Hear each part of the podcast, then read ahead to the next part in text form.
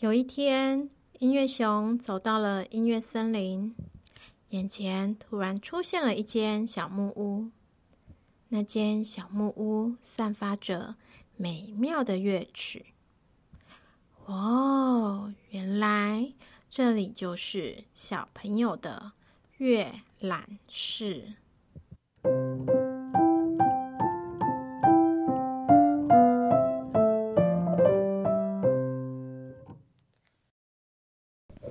小朋友，上周我们找到了一组密码，A B A C A，到底这是什么东西呀？我们先一起来看看这些英文字母的排列，你有什么发现吗？A B C 三个字母好像没有照 A B C 的顺序耶。那这些字母的排列有规则吗？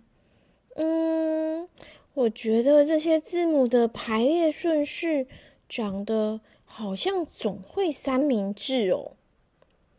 总会三明治呢，一片吐司叠上一片肉，再加上一片吐司，在上面再放一颗蛋，最后再叠上吐司。A 段一直重复着，而 A 段与 A 段之间有夹着不同口味的音乐也。我的总会三明治也是吐司跟吐司之间都有夹着好吃的配料。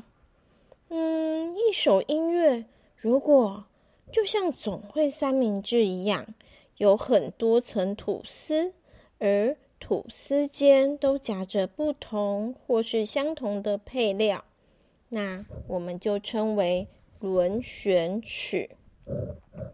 你会发现有一个 A 段不断的重复，会让你的印象非常深刻，就像给爱丽丝的 A 段，一直非常非常的洗脑，不知不觉就记下来了。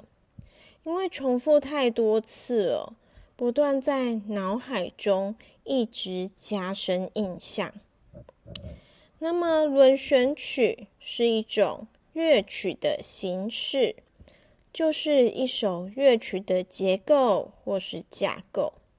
那什么是结构或架构啊？这到底是什么意思啊？就像你在学习写作文的时候。老师会告诉你，写文章的时候可以由四个部分组合起来，就是起承转合，用这个架构来铺成一篇文章，那文章就会有高潮迭起。就像你喜欢看的故事书，其实也是由这四个部分组合而成的。一开始你会先认识故事的主角。接下来会更深入了解主角，故事的过程一定会遇到困难或是冲突，最后有一个完整的结局。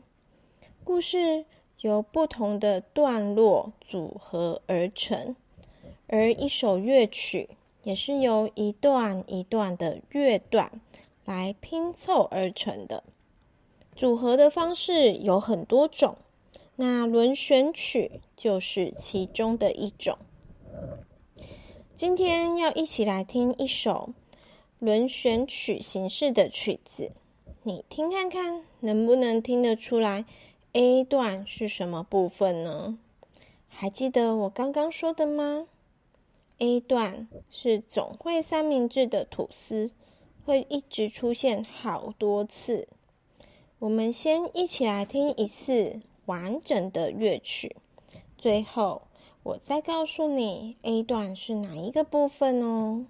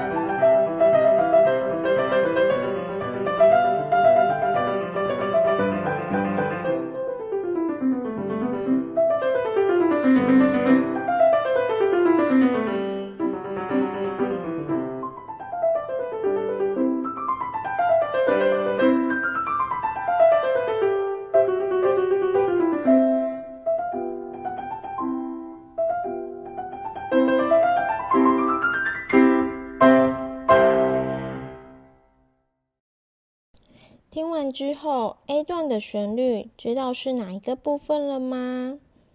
你听看看，你的 A 段和我的 A 段有相同吗？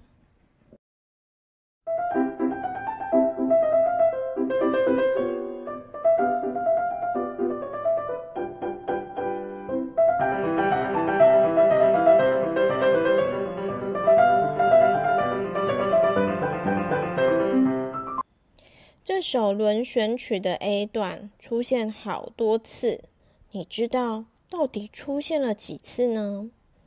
有空的时候可以再听一次完整的乐曲哦，数数看到底有几次哦。那么今天的节目到这里要跟你说再见喽，我们下周见喽。